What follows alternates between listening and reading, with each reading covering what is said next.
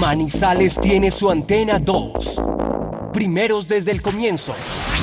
Póngala por deporte. Advertencia. El contenido del siguiente programa no corresponde ni compromete necesariamente la política editorial de RCN Radio. Se abren los micrófonos y a su radio llegan las noticias, los comentarios, las entrevistas, la información. Todo el mundo del fútbol y el deporte con el grupo que le genera confianza. Los dueños del balón de RCN. Con la seriedad, experiencia y credibilidad de Wilmar Torres Londoño, el comentarista que gusta. Los dueños del balón de RCN. Wilmar Torres Londoño, el comentarista que gusta en fútbol RCN.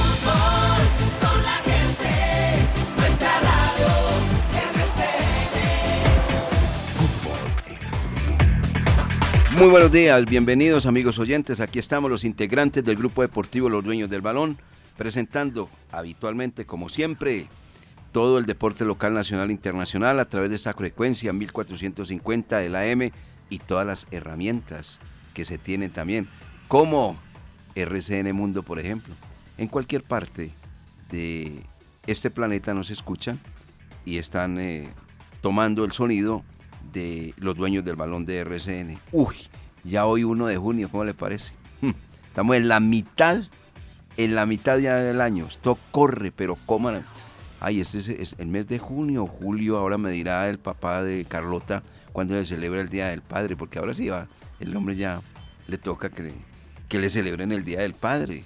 Ni más faltaba. ¿Es junio o julio? Vamos a ver, ya estamos. Hoy, 1 de junio, jueves del año 2023. Bueno, a propósito, como yo estoy mencionando al papá de Carlota, que es Lucas Salomón Osorio.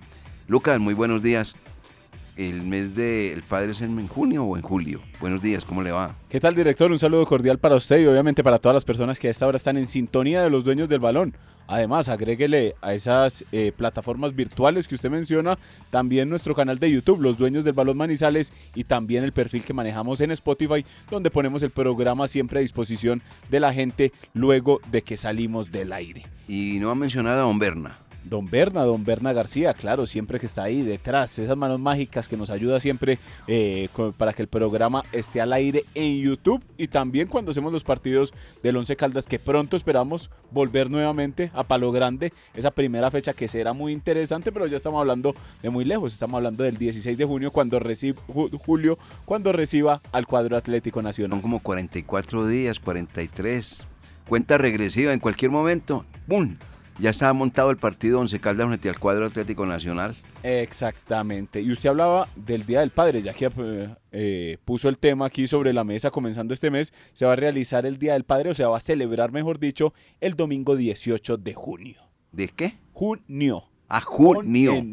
Ah, con N. junio. Ah, bueno. Pues ya sabe para que me traiga porfa el regalito. Muchas gracias. ¿Y yo por qué? Que lo de Carlota, yo no. Ah, bueno. O, su señora esposa, yo no, no tengo que ver nada en ese tema. Al contrario, que me reciben, que recibo regalos, recibo regalos.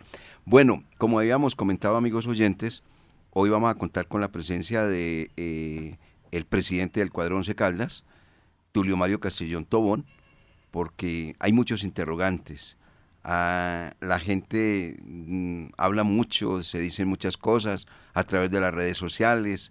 Bueno, bueno, mucho, mucho, mucho, mucho, mucho, mucho, muchas cosas, pero todo esto lo, despejará el eh, presidente Tulio Mario Castillón Tobón, quien ya va a estar acá en un instante con nosotros en los dueños del balón de RCN. Y la jornada del fútbol profesional colombiano sigue en marcha, ¿no? Después de estos resultados que se dieron de América con Millonarios, de el Boyacá Chico con el Deportivo Independiente Medellín. Y ahora el turno es para Deportivo Pasto frente a Alianza y Nacional frente a Águilas. ¿Cuál es el orden de, los horarios, Lucas? Hay que hacer referencia, directorio oyentes, de la jornada 3 que sigue su curso en el fútbol profesional colombiano. Deportivo Pasto recibe Alianza Petrolera a las 6 y 15 de la tarde. Johnny Nestroza va a ser el árbitro de ese compromiso. En el Estadio Libertad, donde espera Alianza Petrolera, ¿por qué no? Sumar los tres puntos y seguir encaramado en la parte alta del cuadrangular A. Y el otro compromiso será ante Atlético Nacional y Águilas Doradas desde las 8 y 30 de la noche en el Estadio Atanasio Girardot. Esa es eh, la presentación de los equipos antioqueños. Águilas que partió como favorito, pero infortunadamente en las dos primeras salidas no le fue bien. Y Atlético Nacional que está obligado a superar al equipo Águilas de Río Negro porque es el gran favorito de ese grupo. Un Atlético Nacional que trastabilló frente a Alianza Petrolera en condición de local en la jornada anterior, pero que quiere recuperar obviamente el camino nuevamente. Juega de local nacional, ¿no? Sí, señor, en el Atanasio, ante Águilas Doradas. Águilas donde lo que mencionábamos ayer en el programa, que si Águilas no vence, no consigue sumar ante el cuadro Atlético Nacional, las opciones reales de clasificar se le agotan al equipo de Lucas González y Alexis Enríquez Charales. así es, exactamente. Por los lados del equipo Once Caldas, antes de llegar con el presidente Tulio Mario Castillón Tobón, pues hay que decir que eh, el cuerpo técnico ha tomado decisiones muy claras. Este grupo, porque ya está todo el grupo, a excepción de los hombres que salieron de la institución, eh, con chequeo médico y todo lo demás, van a trabajar a mañana y tarde. Y en cualquier momento les darán un descansito, que puede ser el descansito del día de domingo, pero aquí es a todo vapor. Eso a trabajar, trabajar y trabajar porque el Once Caldas tiene que recuperar la imagen, su fútbol, tiene que recuperar la importancia en el torneo profesional colombiano y la obligación de alejarse definitivamente de esa amenaza que se llama la tabla del descenso. Eso lo tiene muy claro eh, la Junta Directiva, el presidente Tulio Mario, obviamente la obligación del cuerpo técnico encabezada por el señor Pedro Sarmiento, con su hombre, eh, su fórmula que es no solamente familia, sino que conoce obviamente el oficio como Hernán Darío Herrera, el arriero Herrera. Todo esto, mirando que este cuadro Once Caldas no sea noticia como el primer semestre, mirándolo en la tabla del descenso, mirándolo abajo, no, mirándolo arriba, o sea, con noticias altamente positivas, es lo que queremos todos respecto a esta situación. Vamos a estos mensajes en los dueños del balón de RCN y de inmediato entramos con el presidente del cuadro Once Caldas, eh, Tulio Mario Castillón Tobón.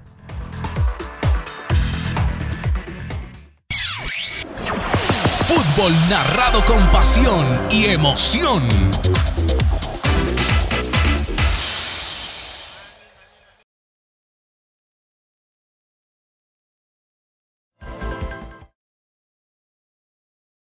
Abril llegó súper recargado. Participa y gana con todos nuestros promocionales para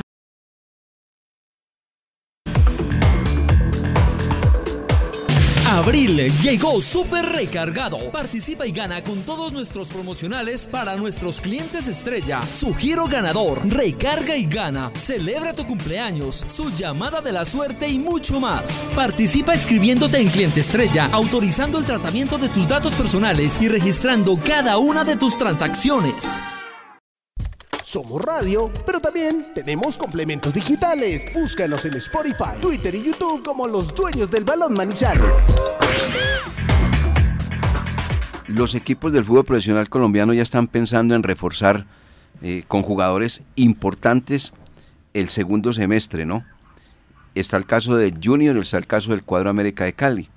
Ayer se dio a conocer la noticia de Duan Vergara, el jugador que salió a propósito para el exterior, para el fútbol de México, más propiamente para los Rayados de Monterrey. Ya le pidieron los Rayados de Monterrey al América o al Junior 3 millones de dólares si lo quieren contratar, si lo quieren tener. Si vale Dubán Vergara 3 millones de dólares, Lucas. Eh, ¿Será director? Pues veo la cifra alta para el jugador. O sea, 26 años. Pues cuando, joven. cuando estuvo en Envigado, después pasó por América, tuvo su mejor su mejor momento, pero un jugador de 3 millones de dólares que no esté muy activo en selección Colombia, no sé si me parece costoso, la verdad. Bueno, pero Bolillo lo pidió. Y el caso de Guimaraes, todavía no se sabe si Guimaraes continúa o no continúa como técnico del cuadro América de Cali. Eso está también en, en veremos, en entredicho, porque él cumple contrato exactamente este mes, este mes de junio.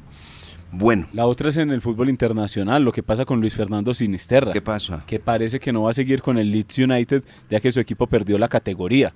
Al perder la categoría van a tener que salir de hombres importantes porque no se pueden dar el lujo de pagar eh, como salarios de Premier League en la segunda división y a uno que le van a, buscar de pronto cabida para que siga en la primera o en otra liga es a Luis Sinisterra que pasó también o se crió en el Once Caldas. En el Once Caldas. A propósito del Once Caldas ya llegó el presidente Tulio Mario Castillón Tobón. Así don eh, Carlos Emilio que vamos a mensajes y entramos inmediatamente con nuestro invitado el que ya hemos anunciado, eh, el presidente Tulio Mario Castillón Tobón. Estos mensajes. Los dueños, los dueños del balón. La mezcla del sonido del gol y la credibilidad. En el 2023, tus planes podrían ser misiones imposibles. Si no renuevas tu licencia de conducción antes del 20 de junio de 2023, este es el pico y cédula sugerido por el Ministerio de Transporte para que no tengas que esperar hasta el último momento. Mayo de 2023, cédulas terminadas en 8 y 9. Las licencias a renovar son las que no tienen fecha de vencimiento o tienen vencimiento indefinido. Servicios de tránsito de Marizales, más a tu lado.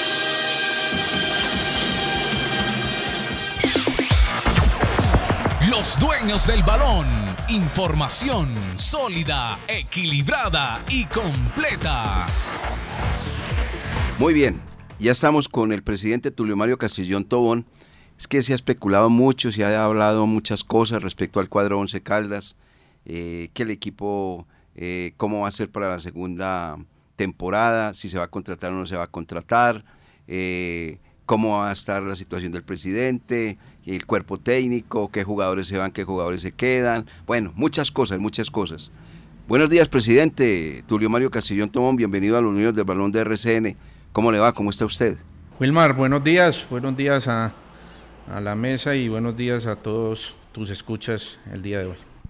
Bueno, presidente, concluyó el todos contra todos con el equipo Once Caldas, obviamente eliminado.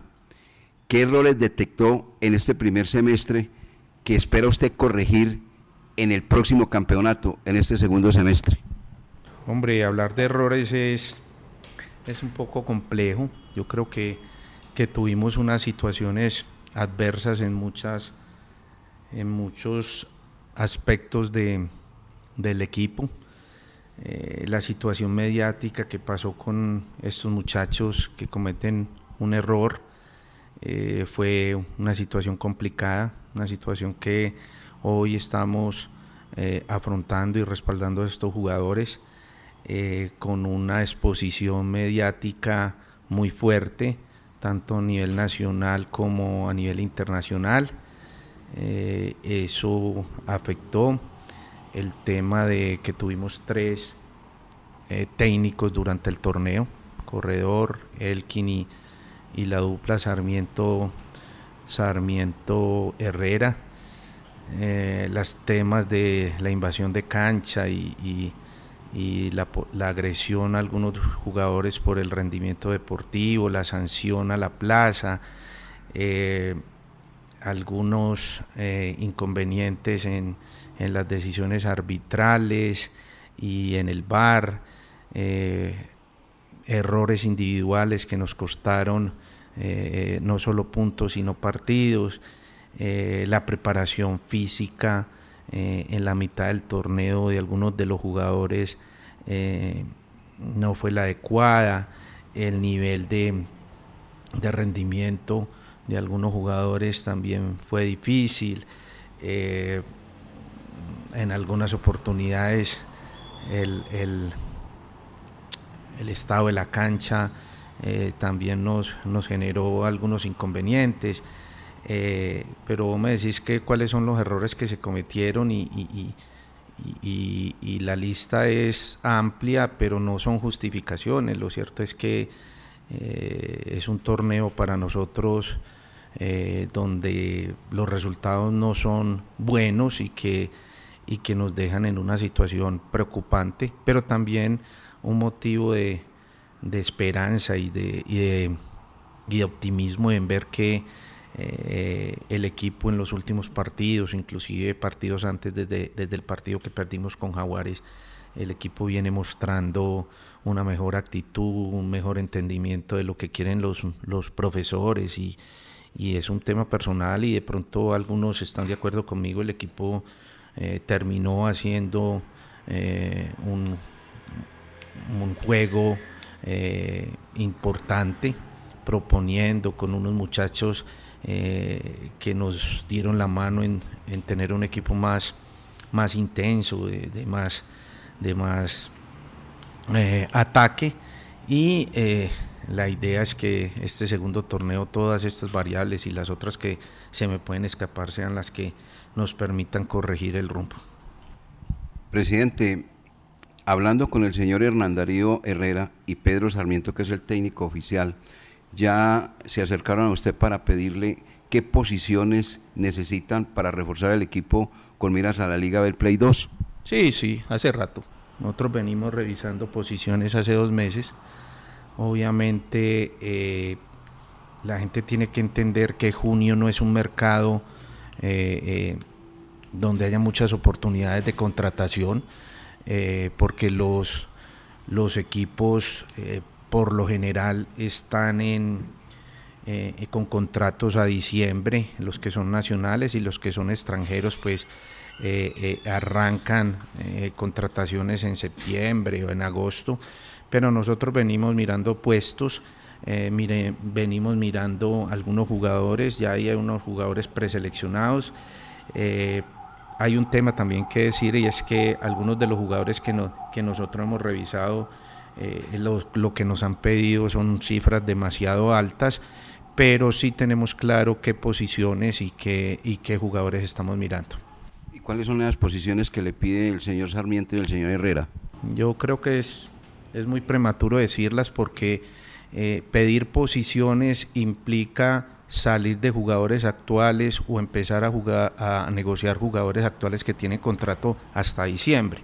Entonces, si yo te digo, por ejemplo, que estamos buscando eh, un, lateral derecho, entonces los laterales derechos que tenemos hoy eh, eh, que van en contrato hasta diciembre van a decir, antes no van a contar conmigo, entonces eh, voy a negociar. Entonces, lo que sí es que tenemos claro las prioridades, tenemos uno, dos, tres, cuatro, cinco, cinco jugadores que, o cinco puestos, no jugadores, cinco puestos que estamos buscando y esto se podía ampliar de acuerdo a la a la salida en, negociación o a la salida de, una, de un posible traslado de alguno de nuestros jugadores o venta, porque la verdad es que tenemos eh, algunas consultas de algunos de los jugadores nuestros. Entonces, si, si hay alguna oportunidad para que estos jugadores eh, eh, puedan salir a, al mercado internacional, obviamente tenemos que reemplazarlo con, con, una, con un jugador en, en su puesto. Eso quiere decir que ¿Hay eh, ofertas por jugadores del equipo Once Caldas para salir pese a la campaña que se cumplió? No, no hay ofertas, hay consultas. Hay consultas que son muy distintos. Una oferta es cuando un club te dice estoy dispuesto a negociar en compra y opción de compra, préstamo con opción de compra bajo unas condiciones. Eso no hay. Simplemente hay consultas de equipos en Colombia sobre algunos de nuestros jugadores y ahí hay consultas de clubes internacionales eh, por algunos de nuestros jugadores. Para nadie es un secreto que el equipo Once Caldas cada temporada contratan muchos jugadores y tiene que salir de los mismos porque los resultados no son buenos, porque el rendimiento individual de los mismos tampoco aportan absolutamente nada. ¿Ha pensado en nombrar una comisión técnica? Porque esto lo tengo que decir así claro. Usted está solo en Manizales. Tiene una junta directiva, pero que la junta directiva mantiene en Medellín y Tulio Mario Castillón en Manizales. O sea, ¿cómo se va a contratar eso que están en este momento pidiendo el señor Herrera y el señor Sarmiento? Yo quiero como, como ser muy claro, aquí no ha venido ningún jugador, ningún jugador que no haya tenido el visto bueno del cuerpo técnico de turno. En un gran porcentaje, en un gran porcentaje, las vinculaciones han sido sugeridas eh, por el cuerpo técnico para armar su equipo. Desafortunadamente los resultados en los torneos no son buenos y todo el mundo, y todo el mundo lo, lo sabe, pero cuando empieza la presión sobre los resultados y empieza eh, la presión de la salida del cuerpo técnico, porque todos lo han tenido, todos, Maturana, Poder, Flavio, Lisi, Corredor, todos han tenido la presión. Yo no creo tanto que, no, que, que, solo se, sea la causa de, de, escoger muchos jugadores y que en los torneos no funcione y después salir. Yo creo más bien es que eh, cuando se presiona un cambio en la dirección técnica, el que viene dice yo no ese equipo. Entonces ahí es donde, donde está, digámoslo, donde está un, punto de quiebre, donde ya el otro cuerpo técnico llega y dice, hombre, eh, eh, estos jugadores, estos jugadores no, no entran en el esquema y ahí es donde empezamos a tener dificultades. Yo sí quiero hacer claridad porque ahorita eh, está el rumor de que la Junta no aporta, de que la Junta no acompaña, esto no es cierto. Esto no es cierto. Eh, la Junta, eh, yo me he sentido acompañado por la Junta, las decisiones son colegiadas, las decisiones son compartidas y evaluadas y, la verdad que eh, ahorita andan es con el concepto de que la Junta es una Junta aparte, externa, y, la verdad es que yo debo decir que no. Y con lo que me dice con la comisión técnica, pues, ya la conformamos desde que llegó Hernandario Herrera y el profe Sarmiento. Eh, la comisión técnica está eh, conformada por el cuerpo técnico, por la presidencia y em, por un miembro externo que, que, nos da su concepto, pero toda la, la, comisión técnica de los jugadores eh, está pasando por esa comisión técnica. Así va a durar entonces ahorita exactamente para lo que va a ser las contrataciones con miras al segundo semestre. Sí, así es que te digo que desde hace dos meses, desde hace dos meses estamos ya con, con algunas conversaciones con equipos y eso sí lo quiero dejar claro nosotros no estamos yendo directamente a los jugadores porque nos parece un irrespeto con los equipos. Y hay algunos equipos que están en competencia y nos parece poco ético ir a tocar a un jugador. hemos hablado directamente con los presidentes de los equipos, de los jugadores que nos interesan. En algunos hemos tenido respuesta de que es imposible cualquier tipo de negociación. En otros nos han hecho algunos ofrecimientos supremamente elevados en otros razonable y hay otros dos presidentes que aún esperamos su respuesta sobre eh, algunos de los jugadores que nos interesan. Ese mercado del cual usted está hablando exactamente para contratar va a ser aquí en Colombia, no en el exterior. Hombre, vean, el tema del exterior es que son tres cupos de extranjeros, eh, pero pues, perdón, son cuatro cupos de extranjeros, pero juegan tres. Eh, traer un extranjero para estar en la banca es algo complejo. Adicional a eso, que también tenemos que reconocer que, que, que, el extranjero que ha llegado no ha marcado diferencia y conseguir un, un, un extranjero que marque la diferencia, como Lencina, como Britos, como Pons, que entre otras cosas a nosotros siempre nos interesó Pons. Y, hay evaluaciones de, de, de turno que, que decían que preferían otro jugador y eso es lo que yo siempre le he insistido, el 11 siempre ha invertido. O sea, que han venido jugadores como Jesús Cabrera, como Michael Ortega, como Juan Pablo Nieto, como Jardín Suárez, como Reina, jugadores que vinieron, hicieron una labor, se valorizaron y no se pudieron retener porque llegaron otros equipos, Velasco, muchos, Mosquera, eh, el goleador de ahora, Marco, Marco Pérez. O sea, eh, eh, hemos traído jugadores, pero en su momento las condiciones no se han dado. Entonces, nosotros estamos mirando los jugadores del mercado actual y reforzar el tema de un extranjero que marque diferencia y que tenga actualidad y que esté jugando. Ese es otro tema, no podemos traer jugadores que no hayan tenido ritmo de competencia, que, hayan, que vengan de lesiones, que no estén en competencia, eh, pero estamos jugando eh, estamos mirando jugadores en el mercado nacional y hay una posición clara que la estamos que la estamos mirando en una eh, a, nivel de mm, del fútbol internacional.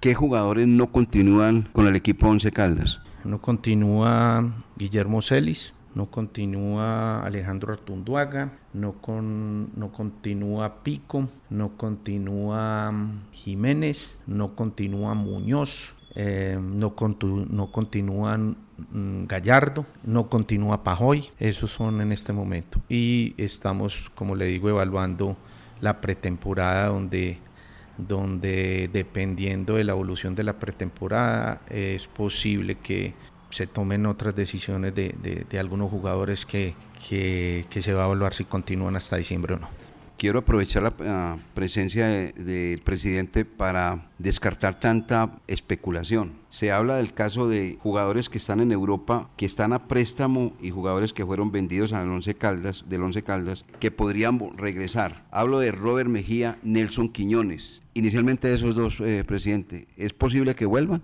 Hombre, esa es la desinformación que, se le da al hincha. Eh, yo he visto comunicados que regresan Robert Mejía y que regresan Nelson Quiñones simplemente porque se les vence el contrato y sacan que es una realidad. No sabemos, lo cierto es que Robert Mejía fue el tercer jugador de la Liga de, de Turquía de menor de 23 años con más alto rendimiento.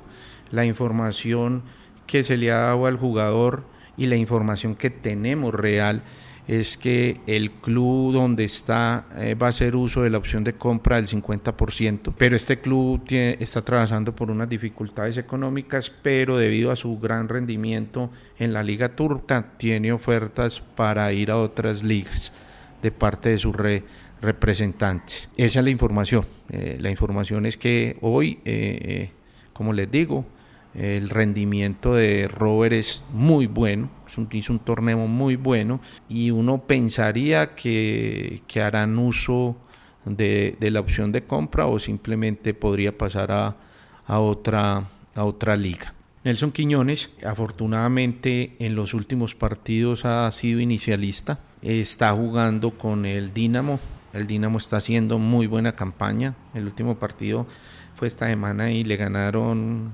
4-1 a, Minnesota, donde está Mender. Eh, fue de los mejores calificados, sobre 5 lo calificaron en 4,8. Y de verdad que uno ve que, un jugador tan joven le ha costado mucho el tema de la adaptación pero eh, como le digo, en los últimos cinco partidos eh, ha mostrado un rendimiento alto y eh, no tenemos confirmación aún de Houston sobre la opción de compra, pero eh, el préstamo fue muy importante, es muy joven, le está yendo muy bien y, uno pensaría que, posiblemente Houston eh, haga uso de su opción de compra, pero aún no es confirmado. Ahora bien, si no hacen uso de la opción de compra, tenemos dos posibilidades, o traerlo, ¿sí? o buscarle algún tipo de de, equipo internacional. Esa es la situación, pero, pero que en la plantilla que nosotros estemos rayando, estamos diciendo eh, viene Robert o viene Nelson, hasta ahora no, y, junio será un mes decisivo para nosotros donde nos van a decir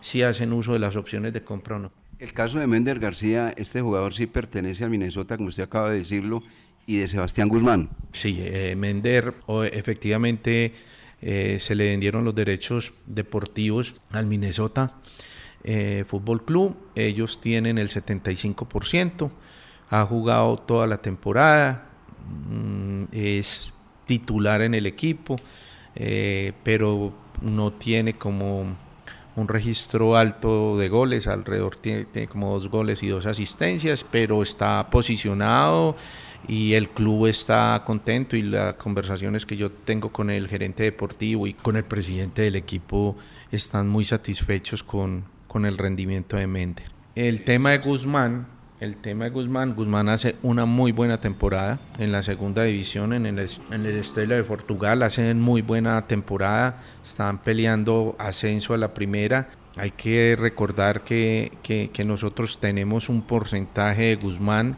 y la posibilidad de comprar otro porcentaje. Eh, dirán, hombre, ¿por qué compra porcentaje? Pero porque Guzmán estaba libre. Entonces la negociación que se hizo fue, eh, se puede ir y, nos guardan un porcentaje y adicional a eso el 11 puede comprar un porcentaje si en caso tal de que ellos vayan a hacer una transferencia. Hace un muy buen resultado, inclusive hablé con él antier que estuvo de cumpleaños, viene ahorita eh, y quiere pasar por, por Manizales y tiene un muy buen rendimiento. Eh, definitivamente los jugadores que nosotros eh, sacamos, el, rendimiento de Marcelino en SK es muy bueno, con goles y asistencias y, ahí se van consolidando los, los muchachos y, y, una de las fortalezas que hemos tenido nosotros es que los jugadores que nosotros hemos llevado al exterior no han retornado. Quien les habla sacó la noticia de Marcelino Carriazo. lo de Carriazo que en un momento dado levantó ampolla. Se dijo muy claro cómo fue la situación, qué fue lo que aconteció. El jugador aclara que en ningún momento tuvo ningún vínculo con el Monagas, pero es mejor que usted aclare el tema del señor Marcelino Carriazo, porque la FIFA le pide al equipo Once Caldas o le, dice, para poder ustedes inscribir jugadores, contratar jugadores, tienen que pagarle Marcelino Carriazo. Resulta que eso no es por ese lado. ¿Cómo es la situación de Marcelino Carriazo? No, simple. Es, obviamente Marcelino también fue un jugador que se iba libre y le quedaban unos meses de contrato. No quería renovar. Eh, trajimos unas ofertas para él, tanto del fútbol nacional como, como internacional y él y la empresaria no, no quisieron no quisieron aceptarlas ni quisieron aceptar una renovación es así como en la negociación eh, eh, nos dan eh, un dinero por, por dejarlo ir y nos reservan un porcentaje mínimo para que fuera. Luego Monagas hace una reclamación diciendo que ellos tenían el 30% de de los derechos de Marcelino y nosotros respondemos que, hablando con el jugador, respondemos que, no había lugar, que porque el jugador nunca estuvo en la plantilla de ese equipo. Eh, nos hacen una demanda al TAS, el TAS falla en contra nuestra porque había un documento eh, firmado eh, por un funcionario del Once Caldas que no es Felipe Paniagua, quiero reiterar eso y ratificar eso, no es Felipe Paniagua eh, en la firma del documento del Once Caldas y el TAS en una decisión inesperada y supremamente rápida nos obliga a pagar una suma importante de, de dinero, a lo cual no, la apelación era en el tribunal suizo, donde había que eh, los costos de simplemente apelar eran mucho más altos que, que la multa y tomamos la decisión de, cubrir y de pagar la multa. ¿Qué pasa en eso? Eh, Estados Unidos tiene un embargo comercial ante el país Venezuela. Hacer cualquier tipo de negociación o, transferencia financiera implica eh, una autorización de la, de la OFAC. Nosotros estamos en esa autorización para poder, para poder cancelar el dinero y mientras estamos en el proceso llega una circular de la FIFA eh, a la federación diciendo que nos queda eh, prohibido inscribir jugadores. Esto hubo mucho revuelo, pero la verdad es que era un sencillo de simplemente eh, hacer una consignación, autorizar una consignación, se realizó el pago y inmediatamente se realiza el pago, esta restricción de la FIFA se levanta. Eso tenía solución, pero sí es un tema de dinero y que, y que y que como muchos eh, de aquí del Once Caldas nosotros nos debemos enfrentar día a día de reclamaciones de jugadores que, que, en un momento dado eh, no se cumplieron los requisitos de, de, su contrato laboral. Muy bien, aclarado ese tema de Marcelino Carriazo. El caso judicial de los jóvenes Devinson Mateo, Santiago Mera y el, y el otro joven, ¿cómo va? En qué situaciones están. ¿Ellos vuelven a ser parte del equipo profesional o tienen que resolver primero su problema judicial? Sí, es un, es un tema que vamos desarrollando con los jugadores y con las familias.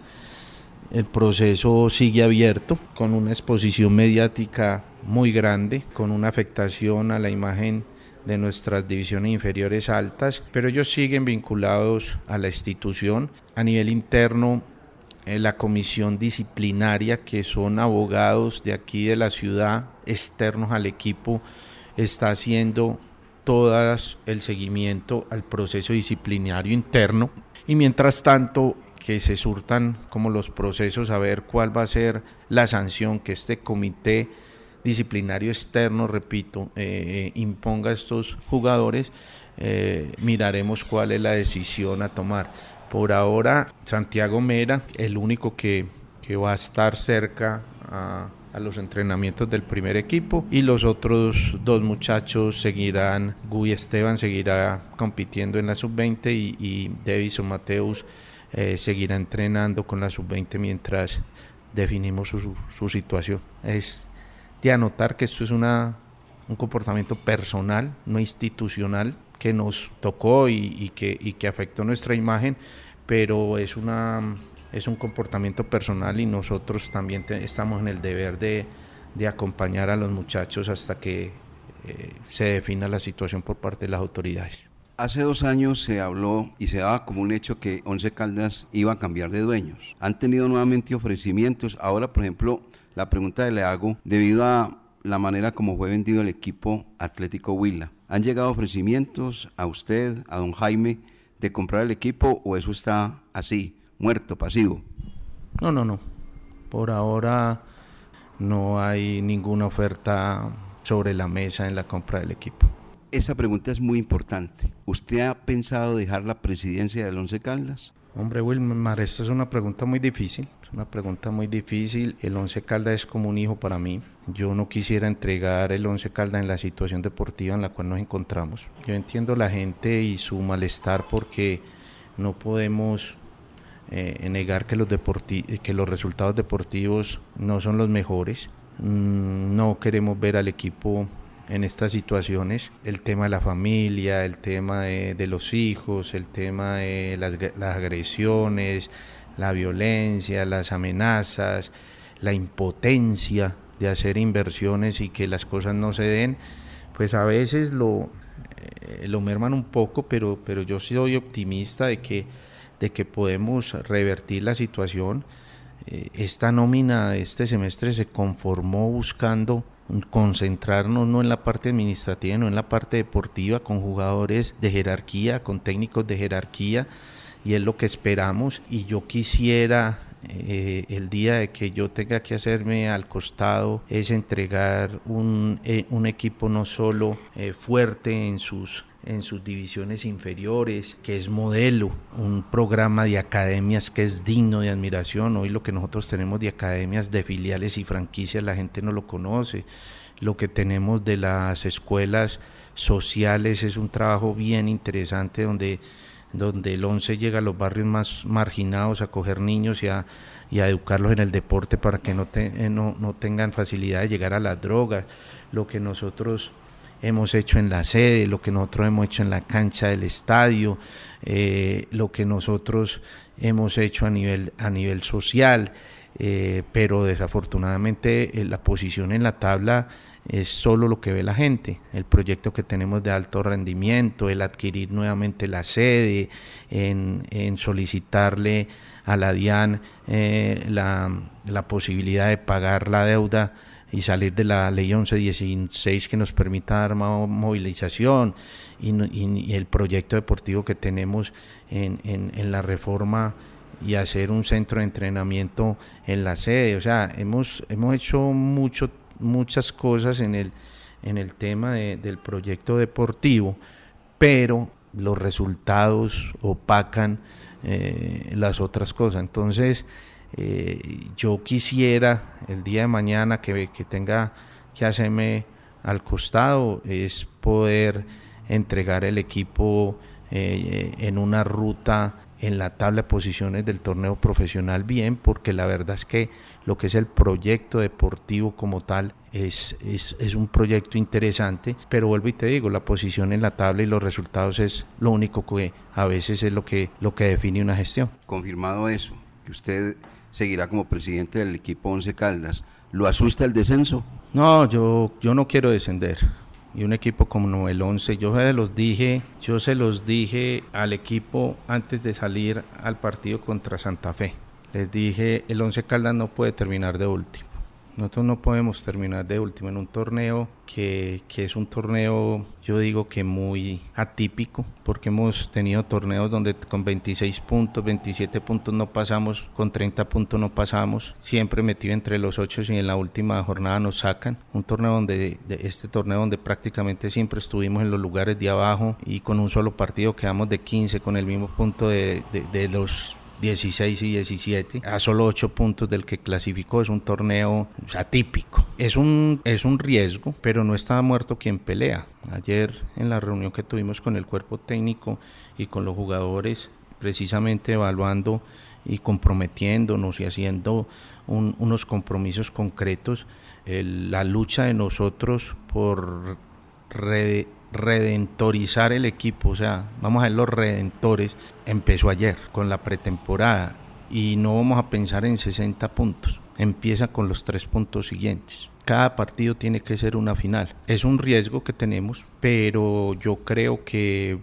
vamos a hacer todo lo que esté a nuestro alcance para que para que esto no suceda. El fútbol es muy incierto, pero, pero lo que sí estoy convencido es que la actitud, el compromiso de los jugadores, del cuerpo técnico, de la parte de staff de apoyo, y, es que vamos a, sudar la camiseta y, el 11 no puede eh, llegar a una situación de esas. Es un nuevo campeonato el que llega a partir del mes de, julio y quería también conocer cómo están las relaciones con la alcaldía y las relaciones con la gobernación, porque ya es el remate exactamente del año. Las relaciones con, con, con, el sector público, llámese alcaldía y gobernación, han sido unas, unas unas relaciones cordiales. Nosotros hemos entendido que el tema de, apoyo y patrocinio eh, con el equipo eh, no se ha podido dar.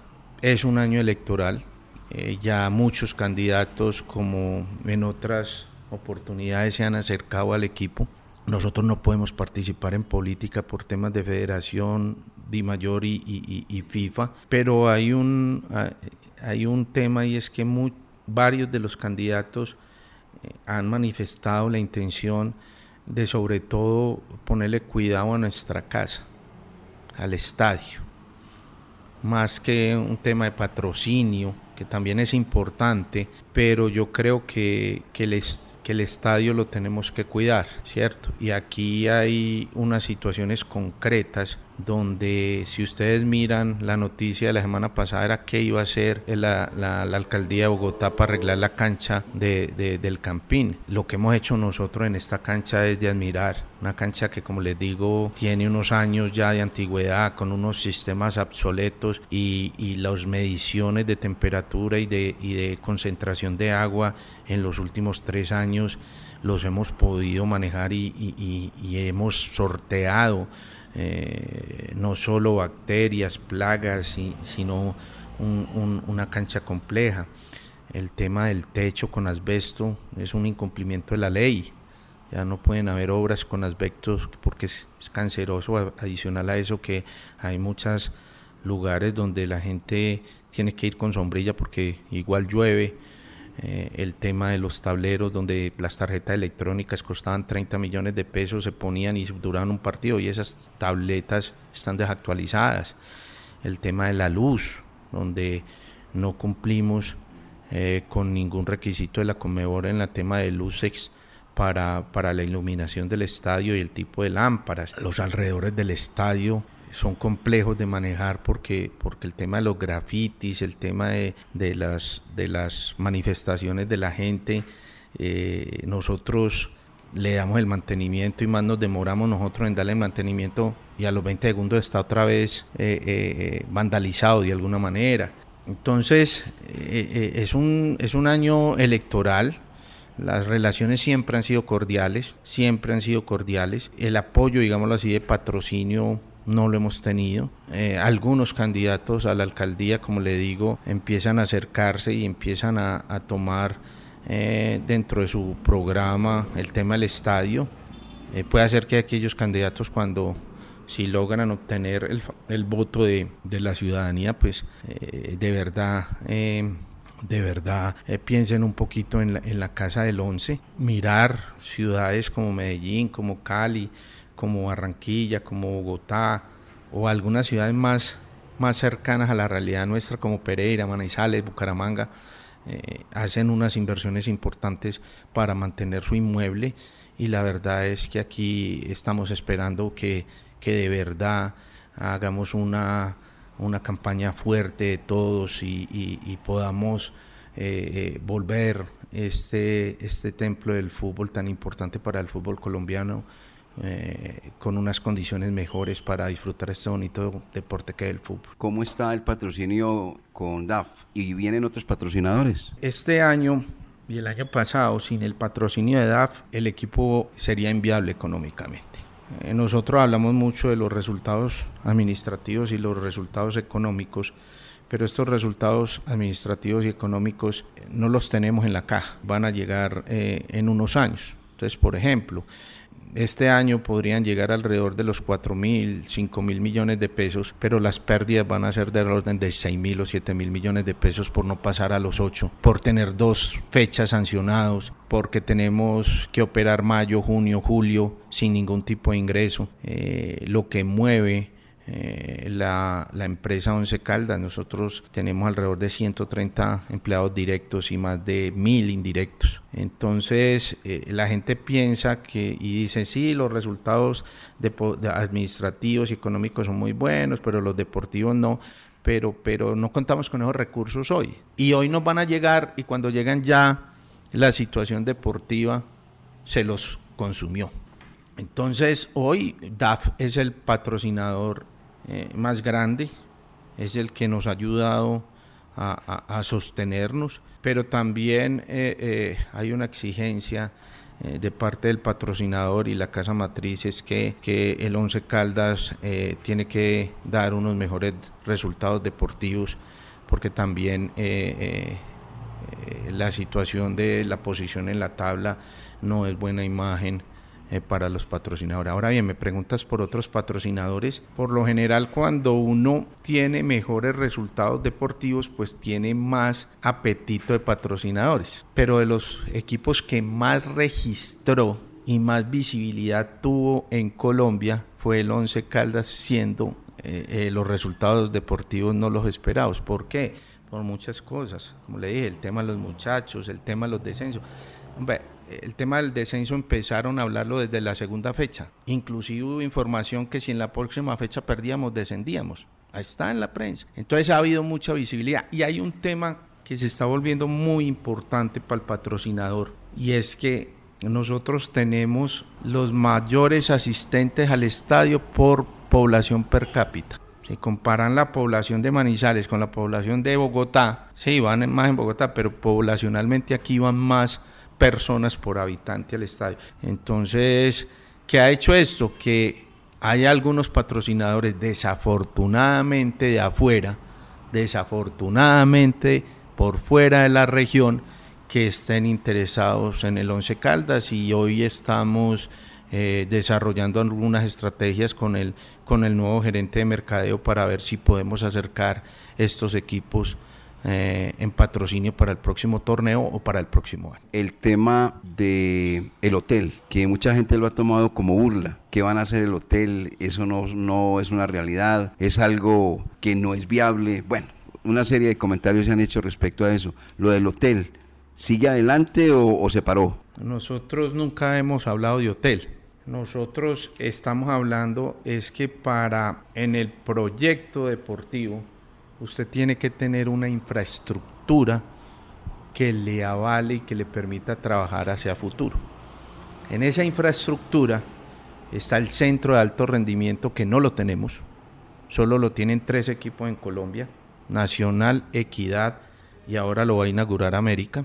Nosotros ya tenemos las cotizaciones. El segundo es tener una sede deportiva adecuada para los entrenamientos. Hemos hecho un trabajo interesante con empresas de aquí de la región, donde con una empresa hicimos un tema de riego en las canchas de la sede y, generamos recursos para, para, la región y para la ciudad. Y, la verdad es que eh, eh, tenemos que reconocer que el trabajo fue excelente y, las canchas eh, de la sede hoy yo creo que podrían estar en un nivel más alto que la del estadio pero tenemos que mirar toda la infraestructura alrededor de las herramientas para competir y para tener una mejor preparación. El tema de la concentración, el tema de, la, de la casa hogar. Nosotros lo que hemos hablado de un proyecto de un centro eventos y convenciones. ¿Qué es eso? Construir un estadio nuevo con todas las especificaciones a nivel de parqueaderos, a nivel de locales comerciales, a nivel de iluminación, cancha, camerinos, canchas de entrenamiento, lugar de, lugar de convenciones, eh, de concentraciones, perdón, más o menos los, los proyectos, porque estamos en las evaluaciones, más o menos el costo sin lote es entre 800 mil y un millón de pesos por espectador. Un estadio de 15 mil asistentes costaría entre 15 y 20 mil millones. Nosotros invertimos, recuerden que el estadio lo tienen como dato la fundación, no el Once Caldas. El Once Caldas le paga a la fundación el arriendo. Con ese arriendo y otros recursos la fundación le presta el mantenimiento. Eh, eh, y, tenemos que hacer la labor social eh, que nos comprometemos con, con, el acuerdo de comodato, pero, pero si uno fuera a mirar fríamente, pues hombre, se le pagaría riendo al, al, a la alcaldía por los partidos, como hacen todos los, los equipos. Pereira alquila el estadio, Manizales, eh, eh, Armenia alquila el estadio, Medellín, Bogotá. les digo una cosa, nosotros tenemos las cotizaciones de Pereira y de Armenia y las cotizaciones de por partido están entre los 15 y 20 millones de pesos y solicitamos a un secretario de deportes que nos hiciera una cotización y prácticamente nos dijo que 60 millones de pesos por partido. Entonces, y cuando nos gastamos 2.500 millones de pesos al año para mantener el estadio, pues uno empieza a hacer sus cuentas, ¿cierto? Si vale 20 mil millones más las exoneraciones de impuestos, pues hombre, en siete años vos podrías librar una inversión y tendrías un activo más para los accionistas. Entonces, en esa orden de ideas uno dice, bueno, y si, y si, y si en ese complejo deportivo, complejo deportivo, no centro competición, si en ese complejo deportivo yo puedo poner un, hotel donde me concentren los muchachos, donde le pueda proporcionar a otros equipos o a gente externa el tema de, de, hotelería que tiene unas exenciones tributarias, pues entre, pero el proyecto como tal no es un hotel, el proyecto como tal es un, centro de entrenamiento deportivo que veríamos qué son lo que tenía que, tener y cuál sería el cierre financiero del proyecto. Pero nosotros sí lo estamos evaluando. Es más, algunos, algunos eh, candidatos a la alcaldía tienen eh, eh, en su programa y nos lo han manifestado, es intentar hacer un proyecto con el estadio eh, esto tiene muy buena, una muy buena ubicación y la verdad es que eso es lo que nosotros estamos, estamos pensando a futuro. Eso no es fácil, no es en dos años, no es en tres años, pero es mirando un poquito más allá. Usted ya habló inclusive la opinión que tiene sobre la afición, en la población que tiene, la importancia que tiene la afición frente al equipo. ¿Cuál es el mensaje de Tulio Mario Castillón Tobón, presidente del cuadro Once Caldas, hacia toda la gente, a toda la clientela que espera ver a su equipo con una actuación completamente diferente, distinta, con buenos resultados en el próximo campeonato? ¿Cuál es el mensaje suyo? Hombre, el mensaje es claro. De parte mía entiendo la afición. Eh, créame que no nos gusta estar en las posiciones que se han estado. Entiendo la gente en el tema de de los resultados deportivos de los últimos años, eso no se puede esconder, es una realidad. Pero también decirles que no es nuestra política, no es nuestro deseo. Hay que tener fe y optimismo y trabajar, trabajar, trabajar, trabajar y salir a trabajar. Y lo que queremos en este semestre es combatir, es, es competir, es ir por más y vamos a luchar, vamos a luchar, vamos a luchar. Eh, eh, eh, tenemos un riesgo, yo creo que es uno de los torneos más importantes por lo que nos vamos a enfrentar y, tenemos que tener un compromiso serio, una actitud de competencia y, vamos a dejarlo todo, vamos a dejarlo todo. O eh, a veces eh, yo entiendo la impotencia, la siente, uno la siente, pero, pero desde ya les digo que estamos trabajando con la mente que, que vamos a, a luchar con todo y a poner al Once Caldas eh, lejos de la situación que entregamos y, que, y, que, enfrentamos, perdón, y que tenemos que enfocarnos en lo deportivo. Tenemos que enfocarnos en lo deportivo y unirnos todos y tener una actitud de positivismo, una actitud de, de esperanza. Nada, vamos para adelante, vamos con el 11 eh, y eso se va pegando, eso se va regando, eso se va regando. La mala energía se riega y la, mala, y la energía positiva también. Esperamos que los hinchas eh, que siempre nos han acompañado, nos acompañen en este segundo semestre, que empezamos con un partido muy bravo y muy bonito contra Nacional, el 16 de julio. Vamos a darlo todo y vamos a exigirle a todo el que esté en el 11 que dé hasta su último gota de sudor para que los resultados se revientan. Eh, todo puede pasar, todo puede pasar, pero, pero que tengan la convicción de que, de que el objetivo de nosotros es con la nómina que tenemos que seguimos con la columna vertebral, creemos que el equipo está para muchas más cosas. Con la convicción que usted tiene y con lo que acaba de aportar, el equipo no lo van a dejar salir de Manizales. Porque fue otro comentario que se ha dado, que se llevan el equipo en caso de que el equipo decida, bueno, una serie de comentarios respecto a eso que presidente. No, no, no, Wilmar, esos ya son crispetas estalladas. O sea, el equipo es de aquí. El equipo queda aquí mientras yo esté aquí. No, no, eso ni se ha visualizado. Y ni hemos visualizado que nos vayamos para la B. Empecemos por ahí. ¿eh? No, no, no, no. Eso en este momento es hay gente que, que pretende que, que, que al once le vaya mal y ser mala leche para que no, no entendía uno para qué. yo, yo digo, el equipo en, Manizales, usted va, hermano, al exterior y hay, y hay cosas representativas.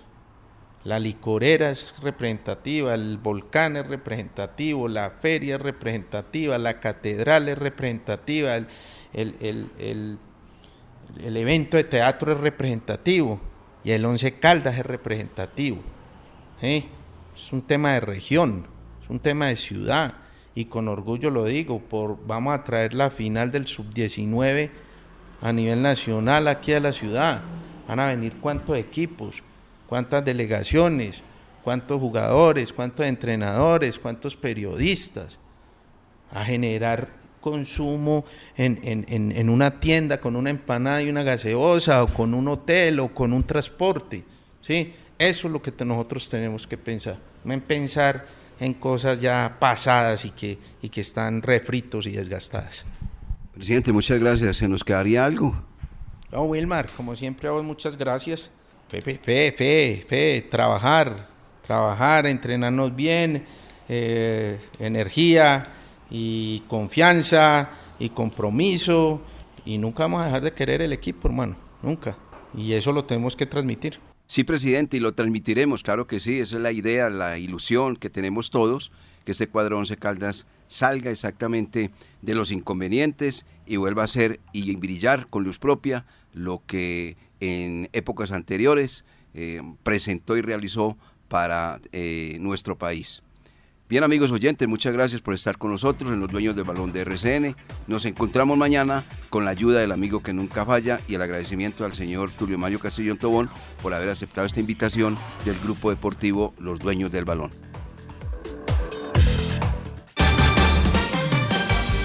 Para conocer toda la información del mundo del deporte, visite www.antena2.com.